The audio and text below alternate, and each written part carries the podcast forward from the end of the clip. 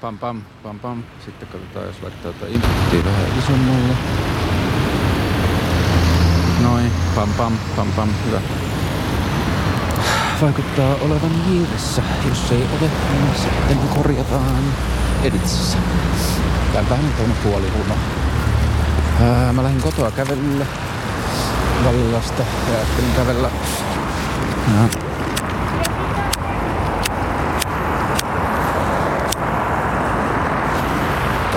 Ajattelin kävellä Töölölahden kautta kaupunkiin ja tota,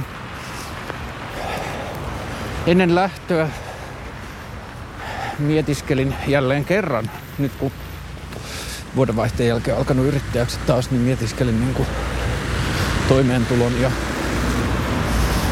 ää, elinkulujen ylläpitoon hankittavia varoja ja minkälaisia tota, vaihtoehtoja meillä on. Mä olin yhdeksän kuukautta viime vuoden puolella töissä viestintätoimistossa ja niin paljon kuin mä tykkäsinkin sitä itse työstä ja koin olevani isolta osin hyödyksi, sille, niin kuin, hyödyksi niissä tehtävissä, mitä mulle annettiin, niin se työn muoto, se, että maksetaan läsnäolosta ja no ehkä pääasiassa just se, että se niin kuin, tietyllä tavalla työlle on muoto, joten sitä toteutetaan. Ja sitten kun mä olin ollut jo joku seitsemän vuotta, yli seitsemän vuotta omillani tai tehnyt niin kuin oman yrityksen nimissä ja omilla työn tekemisen tavoilla, niin siihen oli ihan sairaan vaikea sopeutua. Tai musta tuntuu, että mulla oli tilanteita, jossa mun työpanokseen ja työmäärään oltiin tyytyväisiä, mutta silti mulla saattoi olla päiviä, että mulla oli vaikka viisi tuntia semmoista työn näyttelyä. Että mä surffailin Facebookissa ja istuin läppärillä kiireellisen näköisenä, vaikka mulla ei ollut mitään tehtävää ja kaikki mulle tehtävät, niin kuin, mulle annetut tehtävät oli jo hoidettu. Ja sitten kun mä sitä aikani tuskailin siinä, niin sitten mä tajusin, että ei mulla ole vaihtoehtoja, että pakko mun on yrittää kerätä, vaikka se leipä niin helvetin pieninä palasina siellä maailmalla onkin, niin pakko se on nyt kerätä itse. Ja vuoden vaihteesta mä oon ollut sitten taas yrittäjänä ja yrittänyt sopeuttaa aivoja ja lompakkoa tähän niin kuin ei-tasaisen toimeentulon maailmaan. Ja sitten mä oon tietenkin joutunut miettimään paljon sitä, että mitä mä haluan tehdä, miten mä haluan tehdä. Ja sitten yrittänyt siitä niin kuin laajentaa niitä ajatuksia jotenkin laajemmalle, ettei kyse ole vaan mun tekemisestä, vaan yleisesti työstä tai siitä, mitä kaikkia tehtäviä ja odotuksia me työlle tällä hetkellä annetaan. Ja sitten mä oon miettinyt myös näitä asioita tosi aktiivisesti tosi monta vuotta, koska se jotenkin vallitseva kulttuuri on tuntunut koko ajan silleen mismatchilta tai jopa järjettömältä. Semmoiselta niin kuin, se, miten me tehdään töitä, niin musta tuntuu, että nämä mittarit on väärässä paikassa tai me odotetaan siltä vähän niin kuin vääriä asioita. No kuitenkin johtuen siitä, että mä oon miettinyt sitä niin kauan, niin mä en usko, että mä saan tai muistan tai osaan sanoa kaikkia siihen liittyviä ajatuksia tämmöisen yhden porinatuokion aikana. Mutta tota, katsotaan mitä nyt saa ja sitten jos jää joku hampaanpalo, niin sitten voi tehdä lisää. Mutta tota, perusajatus on ehkä se, että mä oon ruvennut lähestymään sitä koko juttua toimeliaisuuden kautta. Ja se taas liittyy siihen, että mä oon viime vuosina, vajaan kymmenen vuoden aikana, miettinyt tosi paljon, niin kuin yrittänyt itselle määrittää semmoisia niin elämän tarkoitus tai yksilöä suurempi tarkoitus tai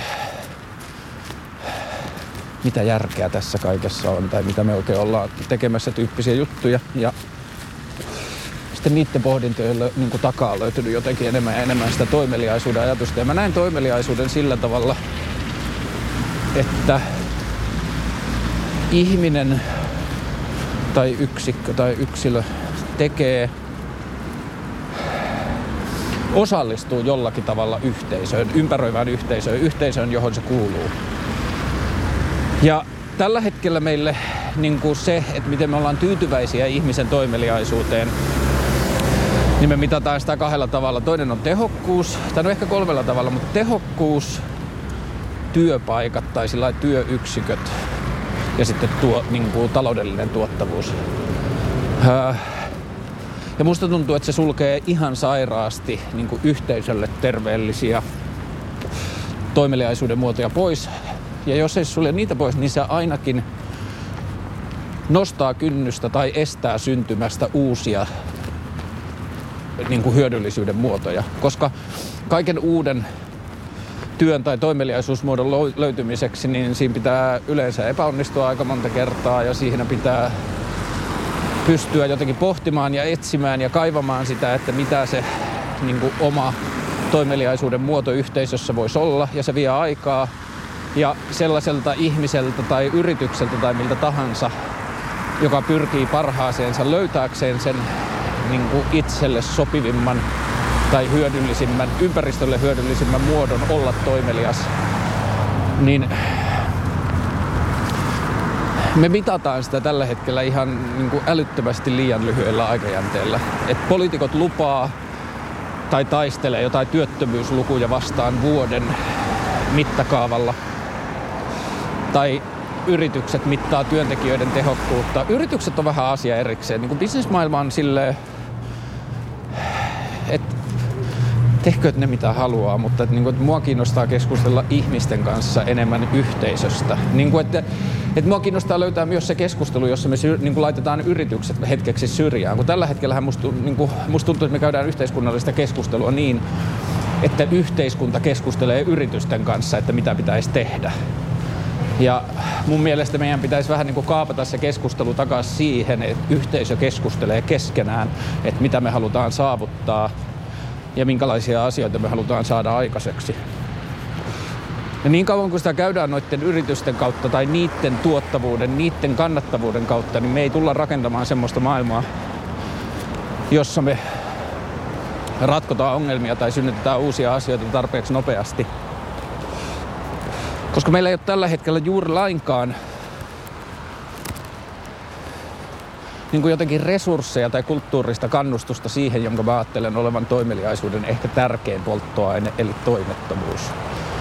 Joutilaisuus ja toivot, niin kuin, toimettomuus ja jouteliaisuus, joutilaisuus ja sellainen tota, paineeton tila, josta voidaan ehkä puhua pötköttelynä. Tai pötköttely on yksi osa sitä.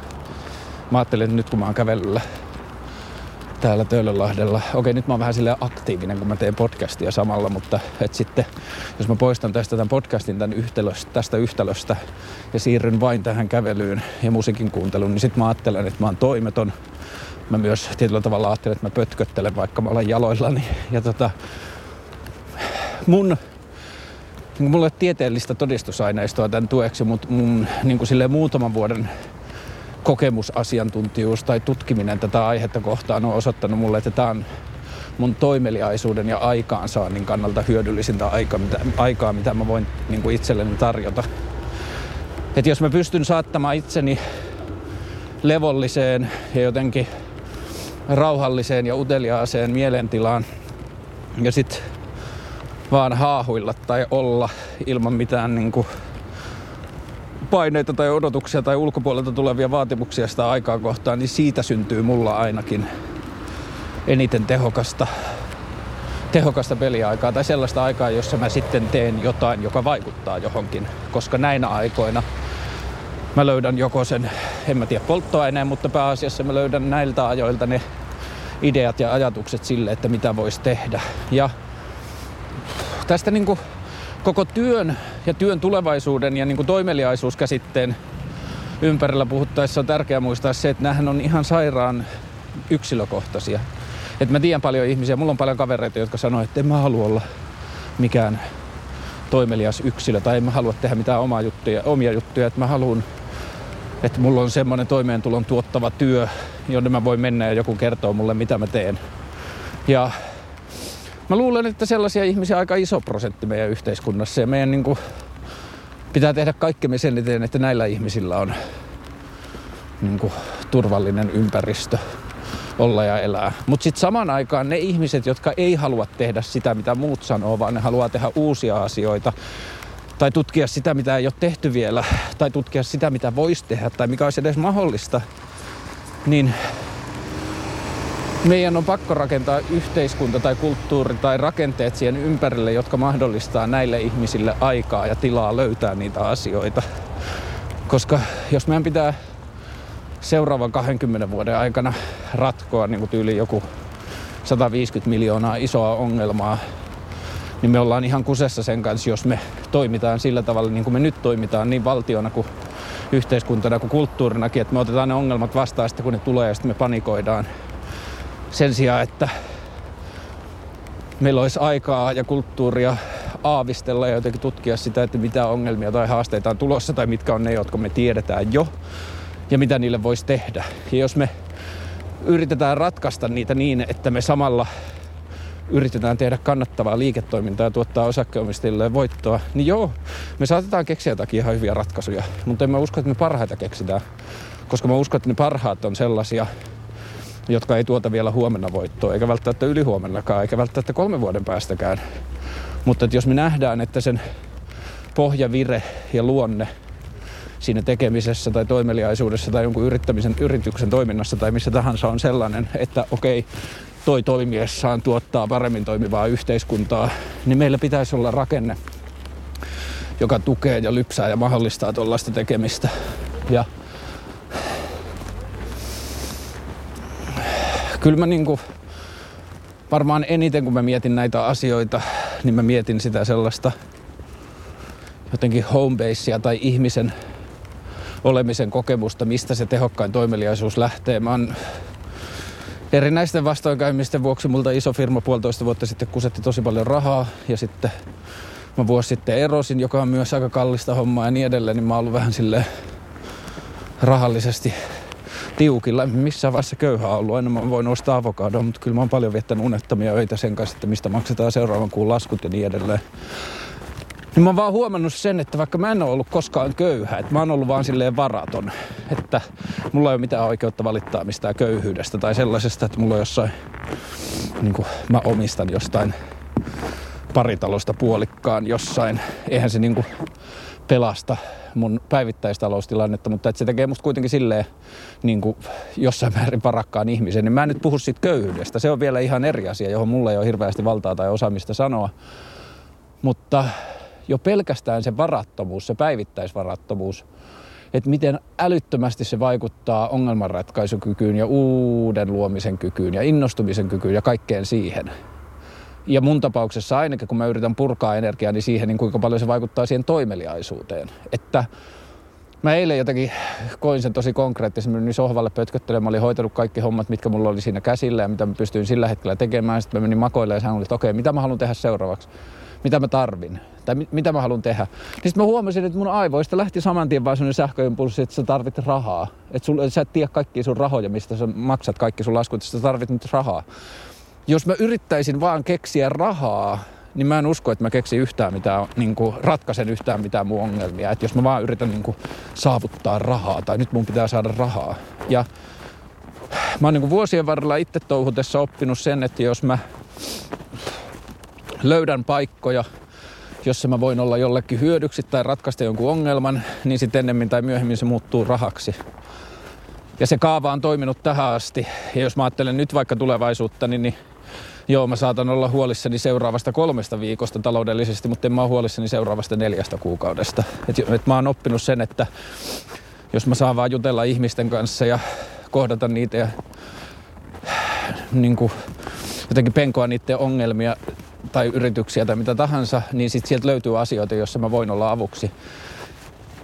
Ja tämä niin kuin, pohdinta ei varsinaisesti liity siihen, mitä mä teen tai mitä mä osaan, vaan siihen, että miten me luodaan ihmisille semmoinen ympäristö, jossa ihmiset pystyis paineettomassa tilassa selvittämään sitä, että mikä se niiden lahja tai mä haluan saatella hyötyä, koska se on niin kuin heti jotenkin ulkopuolelta taiteen hyötyä esimerkiksi on hankala mitata, jos ei sille anneta tosi pitkiä aikajanoja ja niin edelleen. Mutta et se, että jotta ihmiset löytää sen, mikä tekee niistä jotenkin onnellisia ja riemua ja, riemua ja niin kuin asioita pulppuavia kansalaisia, niin mä uskon se, että se on niin kuin semmoinen levollisuus ja niin kuin hädän puute.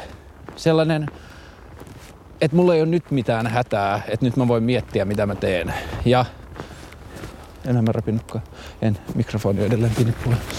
Niin, niin tota, jos me ajatellaan tällä hetkellä meidän kulttu- tai niin kuin tätä yhteiskuntaa, että miten se on rakennettu sellaisen ihmisen ympärille, jolla on rahat vähissä, niin silloin kun ihmisellä on rahat vähissä, olisi kaikkien etu, että se saisi miettiä, että mitä se voi tehdä saadakseen sitä lisää, mutta hirveän iso aika ja vaiva ja niin kuin työpanos menee siihen, että se tekee yhteiskunnan jotenkin tietoiseksi ja tyytyväiseksi tilanteestaan, jotta se voi saada niitä apuja, jolla se pääsee sen jakson yli. Ja se niin kuin nykyisen byrokraattisen järjestelmän, mä en usko, että tollainen järjestelmä, mikä meillä on, on lähelläkään paras, mitä me voidaan tehdä. Että jos me ruvettaisiin automatisoimaan ja digitoimaan koko tuota, niin kuin sosiaalitukikenttää ja sitten siihen taitavia ihmisiä sen tueksi, niin mä luulen, että me oltaisiin paljon tehokkaampia. Mutta jos mietitään tuota nykyistä järjestelmää, niin ihmisillä menee ihan sairaasti stressaus ja aivokapasiteettia siihen niin kuin sen järjestelmän kanssa painimiseen. Mä en ole koskaan ollut kortistossa, mutta nyt mä oon jutellut jotenkin kavereiden kanssa, jotka on. Ne on ihan hirveitä ne tarinat niin kuin siitä, välillä sitten pompottelusta, mutta välillä myös sitten siitä, että joku ihminen on löytänyt jotain, mitä se haluaa tehdä. Se on löytänyt jopa työpaikan.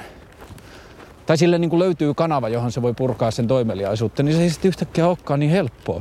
Että aah, nämä mittarit ei täyty ja Aa, sä saisit tehdä tonne tuommoista pientä työtä, mutta sitten me joudutaan leikkaamaan nämä tuot sulta pois ja sit sä et pysty enää elämään tällä rahalla. Ja, et se on niinku, meidän työkkäriä kutsutaan edelleen välillä kortistoksi.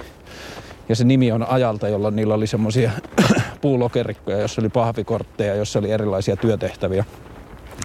Niin se kertoo jotenkin siitä, että me ei olla ehkä ihan hirveästi päivitetty sitä ajatusta, että missä työtä on, miten sille löydetään tekijöitä ja sitten, että millaiset on ihmisten omatoimiset toimeliaisuudet ja mitä siitä syntyy tai miten sitä tuetaan. Ja niin kuin yksi ajatus tuohon mun omaan työhön liittyy on ollut semmoinen, niin kuin, että se on haave, joka on ollut mulla vuosia, että jos me ajatellaan tuota meidän nykyistä työ- ja yrityskulttuuria, niin kun meidän se ensisijainen mittari on tuottavuus, taloudellinen kannattavuus, niin me halutaan paketoida kaikki meidän tekeminen niin, että me voidaan ennakoida ne tuotteet ja niiden myynti. Ja varsinkin jos ajatellaan yhtään luovaa alaa tai luovan alan tekemisiä, niin jos sä rupeat paketoimaan kokonaisuuksia ennakoitaviin asioihin, niin sit sä rupeat samaan aikaan niin kuin ihan tosi tehokkaasti tappamaan sen tekemisen potentiaalia ja sellaista niin kuin No varsinkin uuden synnyttämistä tietenkin, mutta että muutenkin semmoista niin kuin tilannekohtaisen ongelmanratkaisun potentiaalia. Että jos me ajatellaan vaikka niin kuin tylsä aihe, mutta mistä mä tiedän toi niin kuin, mainonta- ja markkinointiviestintä, niin sen ollaan yritykset on ajautunut siihen, että jos ei asiakkaalle päin, niin ainakin siellä sisällä niitä asioita on silleen tuotteistettu tai paketoitu, että aa okei, okay, että tämä on tämmöinen keissi, jolle pitää tehdä joku brändiuudistus tai tämä on tämmöinen keissi, jolle pitää tehdä jotain uutta markkinointia tai muuta niin niihin ongelmiin suhtaudutaan niin, niin kuin vastaus tiedettäisiin jo. Ja tietyllä tavalla siinä tilanteessa se ihminen, jonka onnistumista työssä mitataan sillä, kuinka paljon se on myynyt siinä työ, kuussa uutta työtä, tienannut firmalle rahaa, niin se pelkää oman toimeentulonsa ja perheensä turvallisuuden vuoksi niiden mittareiden perusteella, jota sille on annettu. Ja sille on annettu, että sun pitää saavuttaa, tai me toivotaan, että sä saavutat tällaisia asioita kuussa, ja helpoin tapa sille tehdä sitä on tunkea niitä valmiiksi annettuja paketteja mole, mahdollisimman moneen paikkaan. Ja sitten tämä niin käytösmalli tai tämä toimintamalli on tuntunut mulle aina niin kuin asiakkaan tai sen niin kuin tilaajan suhteen haitalliselta, että eihän asioita voi tehdä noin, että enhän mä voi tietää etukäteen, mitä sä tarvit, jos mä en ole edes keskustellut sun kanssa. En mä voi tulla kertomaan, että meillä on tällainen paketti, mitä me tehdään.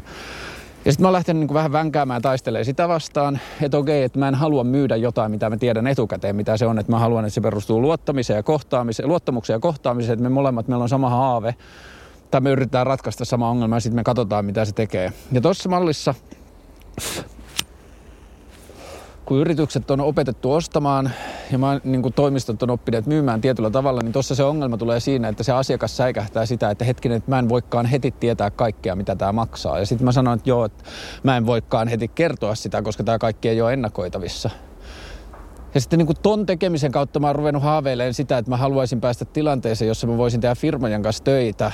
Ja mä en niin kuin, pyytäisi siitä mitään rahaa tai me ei niin kuin, puhuttaisi rahasta ennen kuin siitä on ollut jotain hyötyä, ennen kuin se asiakas tajuaa, että hetkinen, että sä ratkaisit tämän ongelman. Tai, tai meillähän ei ole enää tätä ongelmaa, ihan sama kuka se ratkaisi, mutta meillä ei ole enää sitä ongelmaa, mikä meillä oli silloin, kun me aloitettiin. Tai me keksittiin uusi asia, joka tuotti meille uutta, liike, niin kuin, uutta tuottoa, uutta voittoa tai mitä tahansa, uutta liikevaihtoa. Et siinä vaiheessa, kun se mun osallistuminen tuottaa jotain, minkä se asiakas on nähnyt, niin sitten puhuttaisiin rahasta. Ja mä haluan päästä siihen ja mä toivoisin myös, että meidän yhteiskunnassa olisi enemmän sitä, koska se tarkoittaisi sitä, että jos ihmisillä olisi turvallisuus mennä tekemään asioita, eikä niiden tarvitsisi pelätä, miten siitä tulee rahat ja maksaako asiakas ja muuta, niin silloin meillä tulisi paljon enemmän lähtöjä, meillä tulisi myös paljon enemmän riskinottoja. Me tehtäisiin asioita, joita me ei nyt uskalleta tehdä ja me tehtäisiin asioita, joihin me voitaisiin käyttää enemmän aikaa. Ja mitä mä tarkoitan sillä on se, että tietenkin se asiakas pitää saada mahdollisimman nopeasti siitä tekemisen alkamisesta ymmärtämään, että okei, että nyt mä oon jo myöntänyt sulle, että tästä on selkeästi jotain hyötyä, kun mä haluan nähdä sut uudelleen ja uudelleen, nyt mun pitää alkaa maksaa sulle rahaa. Mutta jotta mä en joutuisi stressaan siitä, niin mä ajattelen, että yksinkertaisin ratkaisu tähän on perustulo. Ja mä haluan mennä liian syvälle tässä niin kuin siihen mun perustuloajatukseen. Mä yritän tehdä siitä jonkun niin kuin silleen vähän skarpimman paketin jossain vaiheessa, mutta mun perustuloajatuksessa se olisi, niin kuin vaikka ihmiset, jos ihminen haluaa jäädä töistä yrittäjäksi tai niin kuin omilleen, miten ikinä niin siinä olisi esimerkiksi semmoinen liukumavaihe, että se perustulo olisi ansiosidonnainen muutamia ensimmäisiä kuukausia, sanotaan vaikka joku kuusi tai kahdeksan kuukautta, että se antaisi ihmiselle aikaa niin kuin asettua ja löytää sitä omaa ääntä ja tarkentaa sitä, mitä se haluaa tehdä ja kokeilla ja niin kuin tavata matalalla niin kuin jotenkin paineilla asiakkaita ja niin edelleen. Niin kun mä ajattelen, että meidän poliittisessa kulttuurissa tällä hetkellä puhutaan perustulosta, niin me tapellaan siitä, että kuinka paljon se on ja kuka sitä jakaa ja kuka sitä saa ja kuka sitä ei saa ja mitkä ne säännökset on siitä. Mutta meidän poliittisessa kulttuurissa puuttuu kokonaan se keskustelu siitä, että mitä perustulo itse asiassa sanoo sille ihmiselle, joka sen vastaanottaa. Mitä valtio tai yhteisö, joka myöntää kansalaisille perustulon, niin mä haluan vielä tarkentaa siitä mun perustulomallista, miten mä sen ajattelen, niin mun kaltaiset ihmiset, joilla on jo kiinteät hyvät tulot, niin mä en maksaisi valtiolle yhtään mitään. Mä vaan tiedän, että siellä mun pohjalla, jos mulla tapahtuu jotain, niin siellä on perustulo odottamassa trampoliinina. Että mun perustulomallissa mun jos perustulo tulisi huomenna, niin mulle ei tulisi ensi kuussa enemmän rahaa kuin tässä kuussa. Paitsi ehkä nyt tulisi, kun mä oon lopettanut työt ja alkanut yrittäjäksi, mutta you get the point. Että tietyllä tavalla ne, joilla on jo olemassa olevat tulot, niin ne siirtyy perustulon ääreen, piiriin vasta sitten, kun niillä tippuu tulot, bla bla bla. Mutta se, että kun me puhutaan vain siitä rakenteesta ja järjestelytavasta, me ei puhuta siitä, mitä se yhteisö sanoo sille jäsenelleen, jolle se perustulo myöntää. Koska jos mä ajattelen sitä, miten mä haluaisin, että me puhuttaisiin perustulosta, tai mitä meidän pitäisi sanoa siinä kirjeessä, jolla me kansalaiselle kerrotaan, että perustulo on astunut voimaan, niin mitä me siinä haluttaisiin sanoa, tai mitä yhteisö haluaisi sanoa yksilölle, mikä olisi musta tärkeää, olisi se, että se tekee sille vastaanottajalleen selväksi sen, että A, älä pelkää. Että meillä on vuosituhansia, me ollaan koodattu, siis kymmeniä vuosituhansia, niin kuin jo eläimet ennen meitä ihmisiä. Ja sitten kaikki meidän ihmis, niin kuin esi-isät ja esivanhemmat, niin me ollaan koodattu meidän DNAhan ja kaikkeen meidän ymmärrykseen tietty pelko huomisesta ja tulevasta. Se on, niin kuin, se on koodattu ihan meidän peruskoodiin asti, että me pelätään jossain määrin tulevaa. Ja me ollaan niin kuin 4,2 miljardin elämän historian aikana ensimmäinen eläin, joka pystyy aluksi pienemmille ihmisryhmille, mutta varmaan seuraavien muutaman kymmenen vuoden sisällä, jos me halutaan, niin meillä on sekä tekniset että taloudelliset resurssit siihen, että me voidaan sanoa kaikille ihmisille, että älä pelkää. Että me pidetään susta huolta, että tuolta saa ruokaa, tuonne pääsee nukkumaan, jos on kylmä, tuossa on vaatteita, tuossa on terapeutiovi, jonne sä voit kolkuttaa, jos sulla on paha olla. Sano, mitä sä haluaisit tehdä, miten sä haluaisit osallistua yhteisöön, mutta nyt älä pelkää. Että lepää, keskity, etsi niin kuin oma tapas olla ja osallistua. Ja jos me saadaan toi kulttuurisesti sisäistettyä ihmiselle, ihmisille, niin joo, siinä voi tulla notko. Jos me mitataan meidän bruttokansantuotetta jollain vuosineljänneksillä tai vuoden aikajaksolla, niin joo, siinä voi olla pari huonoa vuotta ja meidän joku valtiovelka voi kasvaa. Mutta jos me annetaan ihmisille tilaa ja aikaa etsiä sitä, mitä ne tekee – niin mä väitän, että me voidaan hyvin nopeasti lopettaa keskustelu siitä, että kuka tämän perustulon maksaa. Sen perustulon maksaa se turva, minkä se tuottaa ihmisille ja se, mitä se turva antaa niille ihmisille ja mitä sen turvan kokeminen, kokemus niin kuin mahdollistaa, niin se tulee kattamaan ne kulut. Ja tietenkin tämä liittyy ihmiskuvaan, että ne ihmiset ei tule olemaan mun kanssa tästä samaa mieltä, joiden mielestä meillä on joku sosiaalipummi ongelma ja ihmiset on laiskoja ja ei, että niin kuin ihmiset haluaisivat vaan pelata pleikkaria, jos niillä olisi perustulo. Niin mä en kiistä, etteikö semmoisia ihmisiä olisi. Mutta mun kokemus elämästä 37 vuoden perusteella ja ne kaikki ihmiset, joita mä oon tavannut, niin mun kokemus ihmisistä ei ole toi. Suurin osa ihmisistä haluaa tehdä jotain. Suurin osa ihmisistä haluaa osallistua. Meillä luultavasti aina tulee olemaan X-ryhmä ihmisiä, jotka minkä tahansa inhimillisen syyn vuoksi, väsymyksen tai toivottomuuden tai jonkun muun vuoksi ei halua tai ei pysty osallistua asioihin, niin meillä tulee varmasti olemaan niitä, mutta kyllä suurin osa meistä haluaa osallistua. Ja tämä on vaan siis silleen, tämä ei ole mikään tieto, tämä on vaan niinku tuntemukseen ja mielipiteeseen perustuva väite. Mutta mä uskon siihen niin paljon, että jos mä pääsen kansanedustajaksi, niin sitten mä tappelen kynsin ja hampain niinku kaikin voimin sen perustulon puolesta. Että me niinku, ja tämä liittyy laajemmin mun yhteiskuntakäsitykseen, että kun me ollaan rakennettu koko meidän yhteiskunta niin kuin epäluottamukseen ja semmoiseen johonkin niin kuin negatiiviseen ihmiskuvaan, niin mä haluaisin vaan tunkea sitä luottamusta joka paikkaa. Että musta tuntuu, että ihminen on huomattavasti parempi eläin kuin mitä me annetaan ymmärtää. Tai mitä me niin kuin, minkälaista ihmisestä me puhutaan popkulttuurissa ja kirjallisuudessa ja sarkastisissa heitoissa ja kaikkia muuta. Ja kun me ollaan vihaisia muille ihmisille, kun on natseja tai jotain, niin meillä on hirveän kyydinen ihmiskäsitys. Mutta mun elämänkokemus kyllä sanoo, että ihan reilusti suuri osa ihmisistä on tosi hyviä tyyppejä ja ne haluaa tehdä hyviä asioita. Ja se niinku tuo mulle vahvasti tulevaisuususkoa. Mutta sitten nykytilanteessa, jos mä ajattelen sitä maailmaa, minkälainen me ollaan nyt tehty, niin se ei niinku varsinaisesti kannusta siihen tai se ei niinku lypsä sen ihmisten toimeliaisuuden hedelmiä, vaan se niin kuin koko ajan epäilee, että sä haluat laiskotella tai mun pitää tietää, mitä sä teet. Mun pitää tietää, että et sä vaan laiskottele tai jos sä laiskottelet, mä otan heti sulta kaikki nämä rahat pois, mitä mä oon antanut sulle avuksi. Ja Mä luulen, että yksi semmoinen avainasia on se, että jos me ruvettaisiin miettimään toimeliaisuutta työllisyyden sijaan, että mitä ihmiset tekee ja mitä ne haluaisi tehdä.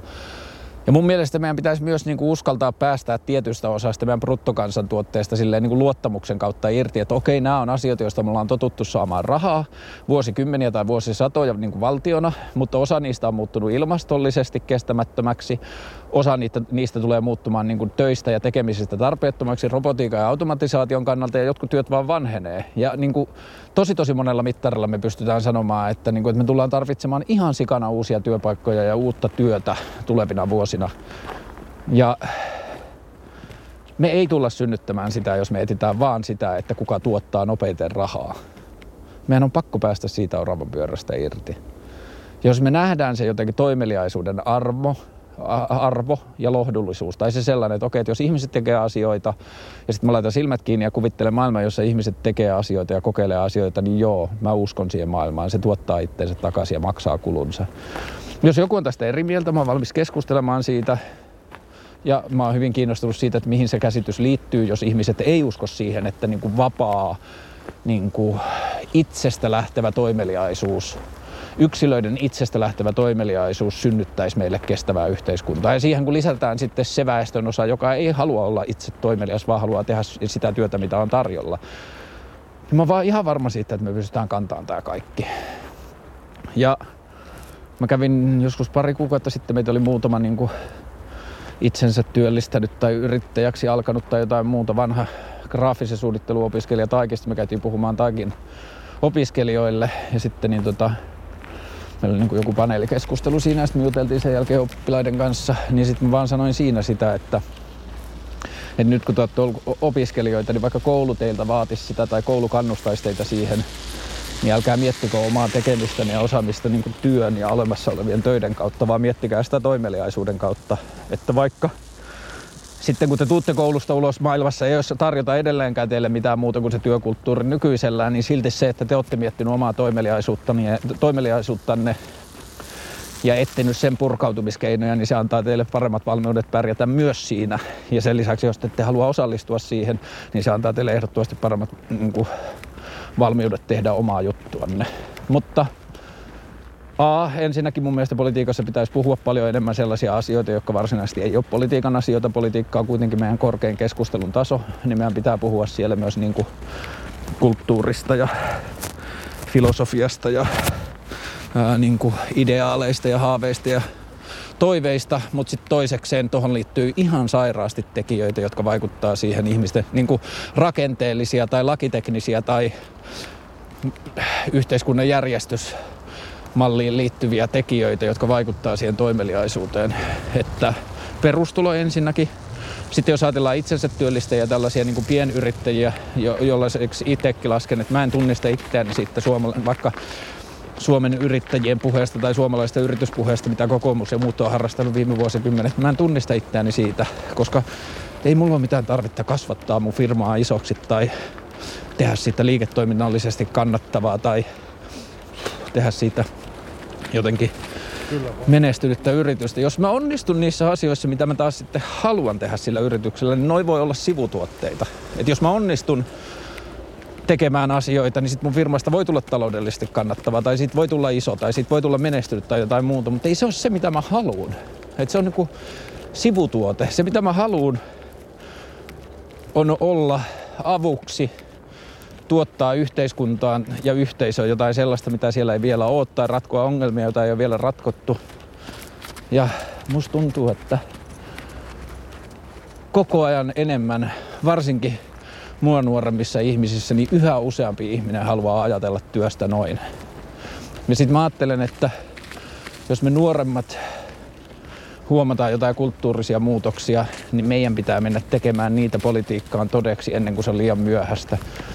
Ja sitten tällä hetkellä se koko politiikan rakenteellinen keskustelu on rajattu siihen todellisuuteen, joka on kuviteltu, että se on se ainoa niin kuin se semmoinen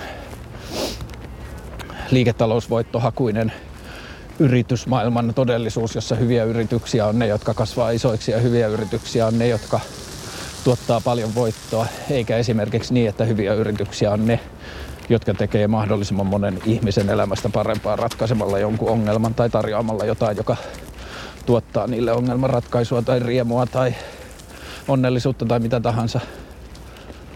Mutta olkaamme toimeliaita ja rakentakaamme sille edellytyksiä. Se on se, mihin mä uskon, että millä tämä maailma pelastetaan niin kuin isolta osin, koska se toimeliaisuus antaa jengelle sitten aikaa. Tai niin kuin, jos me turvataan ihmisille aikaa toimettomuuteen ja toimeliaisuuteen, niin me tullaan löytää myös ihan sikana keinoja johonkin tyyliin ilmastonmuutosasioihin ja muuhun. Ja niin kuin, me tullaan vaan tarvitsemaan aikaa. Meillä ei ole aikaa niin kuin hengailla, mutta jotta me saadaan ratkaistua niitä ongelmia, niin me tarvitaan aikaa ihmisille miettiä. Meidän kulttuuri ei nykyisellä osaa sitä tehdä. Japarapadu, Karla eduskunta, Fish.